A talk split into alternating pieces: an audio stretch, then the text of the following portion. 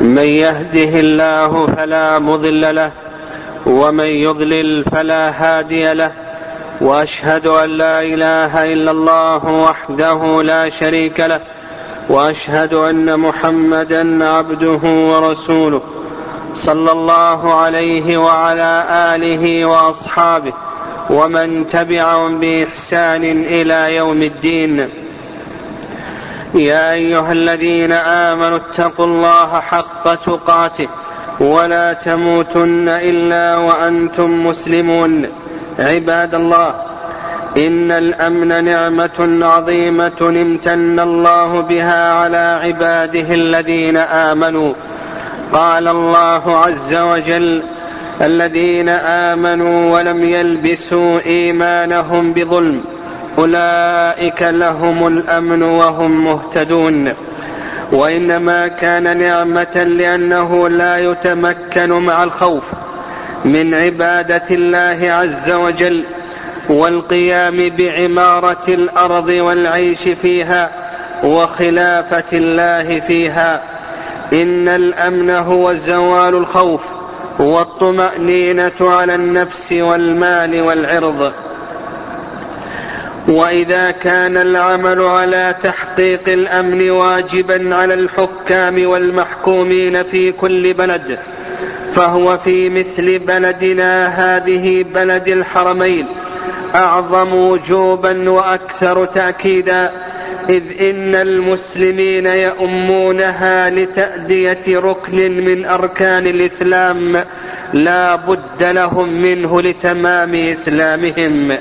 ولهذا في الحرمين جاء الشرع بالأمن حتى للشجر والحيوان.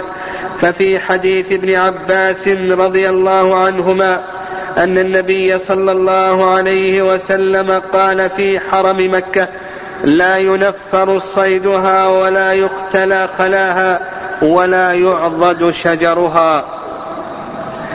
إن مما يخل بالأمن انحراف الفكر والغلو الذي يتولد عنه ما يسمى في يومنا هذا بالإرهاب. إن الإرهاب هو الاعتداء المنظم من فرد أو جماعة أو دولة.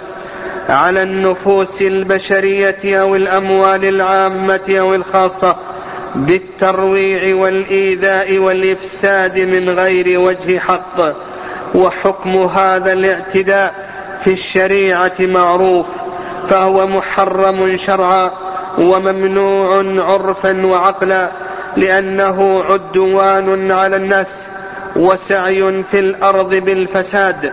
قال الله عز وجل من أجل ذلك كتبنا على بني إسرائيل أنه من قتل نفسا أو فساد في الأرض فكأنما قتل الناس جميعا ومن أحياها فكأنما أحيا الناس جميعا. وقد جاءت الشريعة بالمصالح الثلاث المصالح الضرورية والحاجية والتحسينية والمصالح الضرورية هي حفظ الدين والنفس والمال والعرض والعقل. قال القرطبي رحمه الله نهى سبحانه عن كل فساد قل أو كثر بعد صلاح قل أو كثر فهو على العموم. وإذا تأملنا عباد الله هذا الانحراف في الفكر وما تولد عنه من اعتداء نجد أن له أسبابا. فمن أسبابه الخلل في منهج التلقي وأخذ العلم عند كثير ممن انحرف فكره فتجده يأخذ العلم ممن لا علم عنده ويتركون الراسخين في العلم فلا يقتدون ولا يهتدون بما هم عليه وقد دلت النصوص على وجوب تعظيم العلماء والتوجيه إلى سؤالهم قال الله عز وجل فاسألوا أهل الذكر إن كنتم لا تعلمون.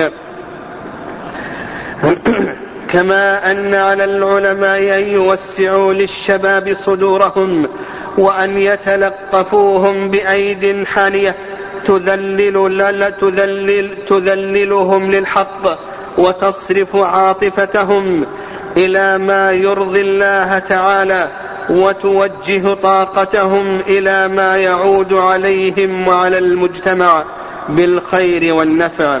ومن الأسباب الجهل والأخذ بظواهر النصوص دون فقه للمعاني دون فقه للمعاني ولا اعتبار لدلالة المفهوم ولا قواعد الاستدلال التي يعرفها العلماء التي يعرفها العلماء ويجمعون بسببها بين النصوص وذلك برد المتشابه إلى المحكم والمجمل إلى المبين ويقيدون المطلق بالمقيد ويخصصون العام بالخاص. ومن ذلك الجهل بمقاصد الشريعة وهي غاياتها والحكم والمعاني والمصالح التي شرعت الأحكام من أجلها فتجد عند من ضل في فكره التسرع وعدم التأني وعدم الموازنة بين المصالح والمفاسد.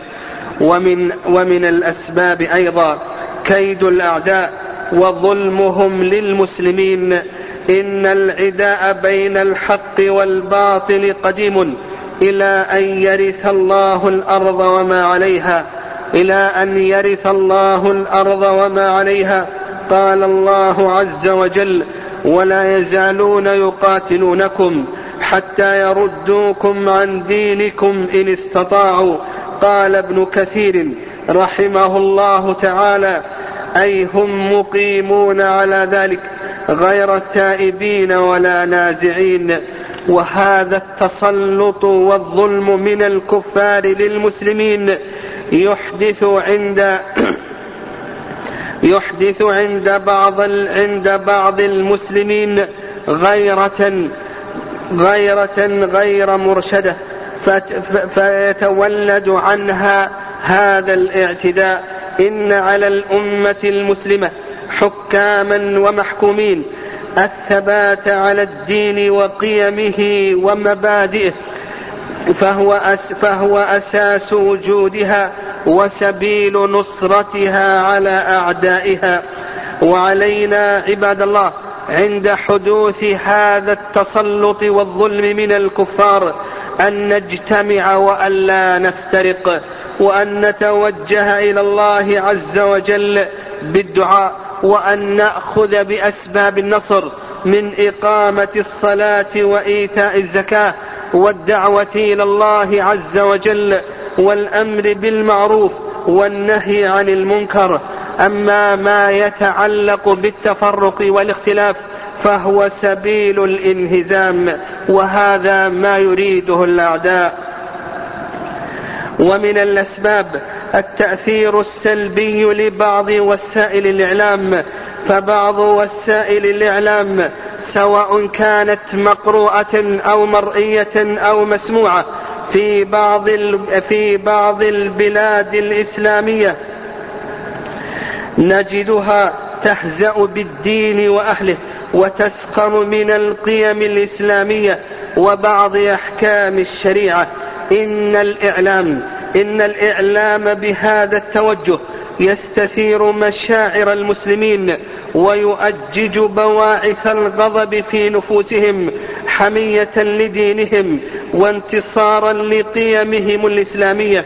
والواجب والواجب أن يقوم الإعلام عند حدود رسالته مصدر خير وإشعاع ومنبر دعوة للقيم والفضائل. لا يقدم من خلاله. إلا ما ينفع الناس في دينهم ودنياهم. ومن أسباب هذا الاعتداء التعصب لجماعة أو لأفراد معينين فتجد من ضل في فكره لا يأخذ من الدين والعلم والرأي إلا ما جاء عن طريق أولئك الذين يتعصب به يتعصب لهم لا يصدر إلا عن رأيهم. ومثل هذا التعصب من التفرق الذي ذمه الله ورسوله صلى الله عليه وسلم وهو من فعل أهل الجاهلية.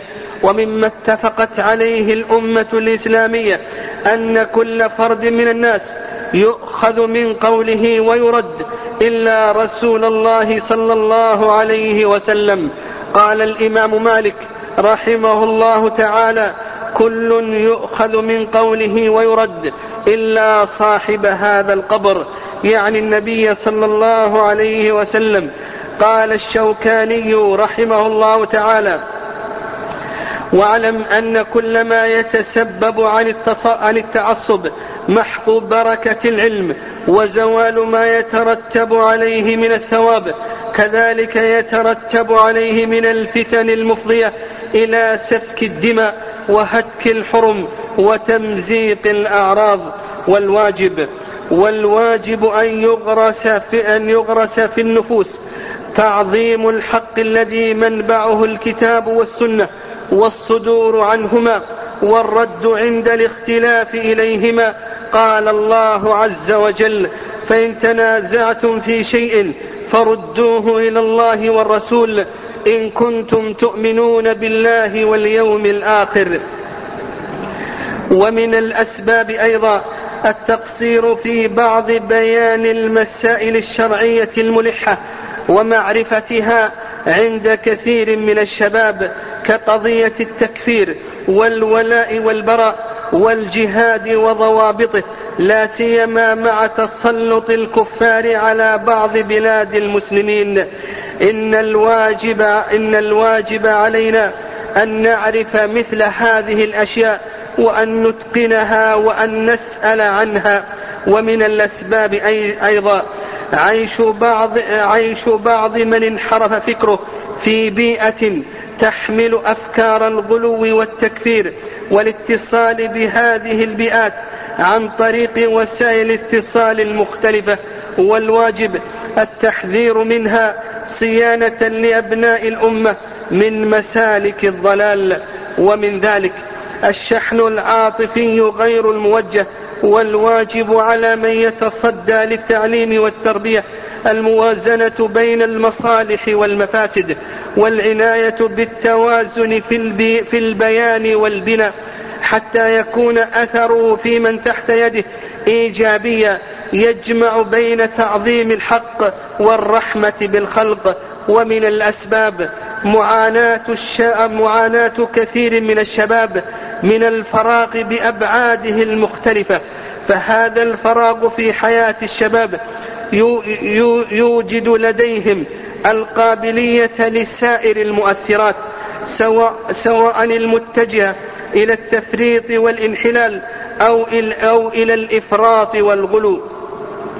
فلا بد من إيجاد المحاضن التربوية من أندية طلابية ومراكز علمية وبرامج متكاملة تنمي العقول وتزكي النفوس وترقى بالمواهب وتسهم في غرس القيم الفاضلة في ظل عناية تامة بالإشراف والمتابعة. هنا هنا ينشأ الشاب نشأة سوية متوازية تبعثهم نحو الأعمال الإيجابية وتحميهم من التوجهات المنحرفة. أسأل الله سبحانه وتعالى بمنه وكرمه أن يحفظ علينا ديننا وأمننا وبلادنا. إنه ولي ذلك والقادر عليه. اللهم صل وسلم وبارك على نبينا محمد.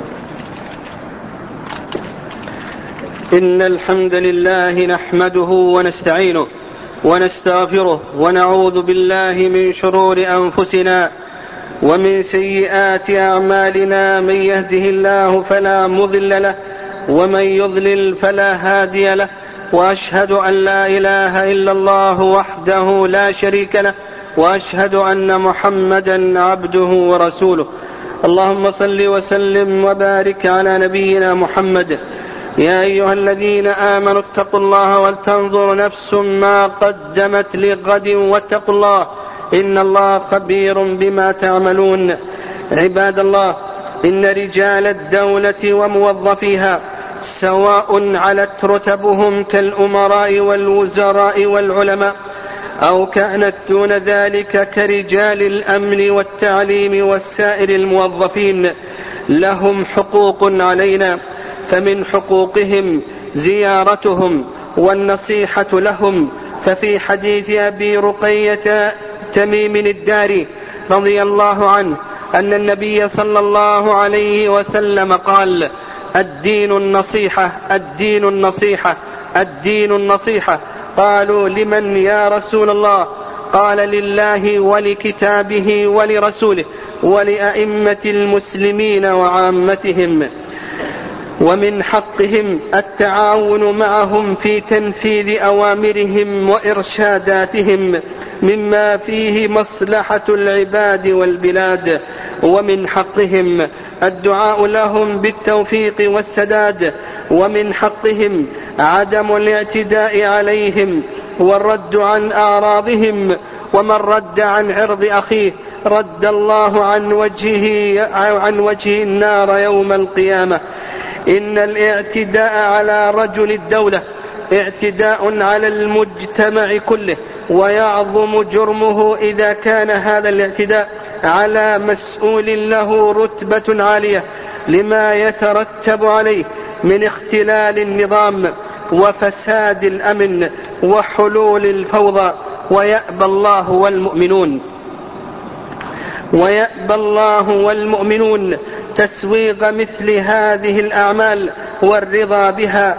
فنسأل الله عز وجل أن يحفظ علينا بلادنا وأن يصلح ولاة أمرنا. إنه ولي ذلك والقادر عليه. اللهم آمنا في أوطاننا. اللهم آمنا في أوطاننا. وأصلح أئمتنا ولاة أمور أمورنا.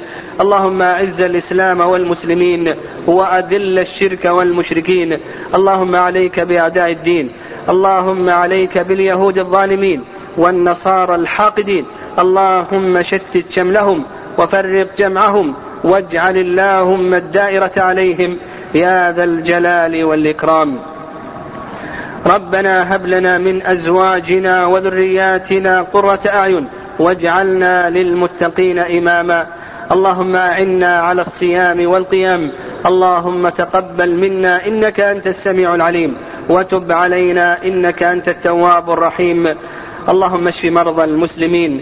اللهم اشف مرضى المسلمين. اللهم اجعل ما أصابهم كفارة لسيئاتهم ورفعة لدرجاتهم. اللهم اغفر لموتى المسلمين. اللهم اغفر لهم وارحمهم. وعافهم واعف عنهم. وأكرم نزلهم ووسع مدخلهم واغسلهم بالماء والثلج والبرد. اللهم صل وسلم وبارك على نبينا محمد.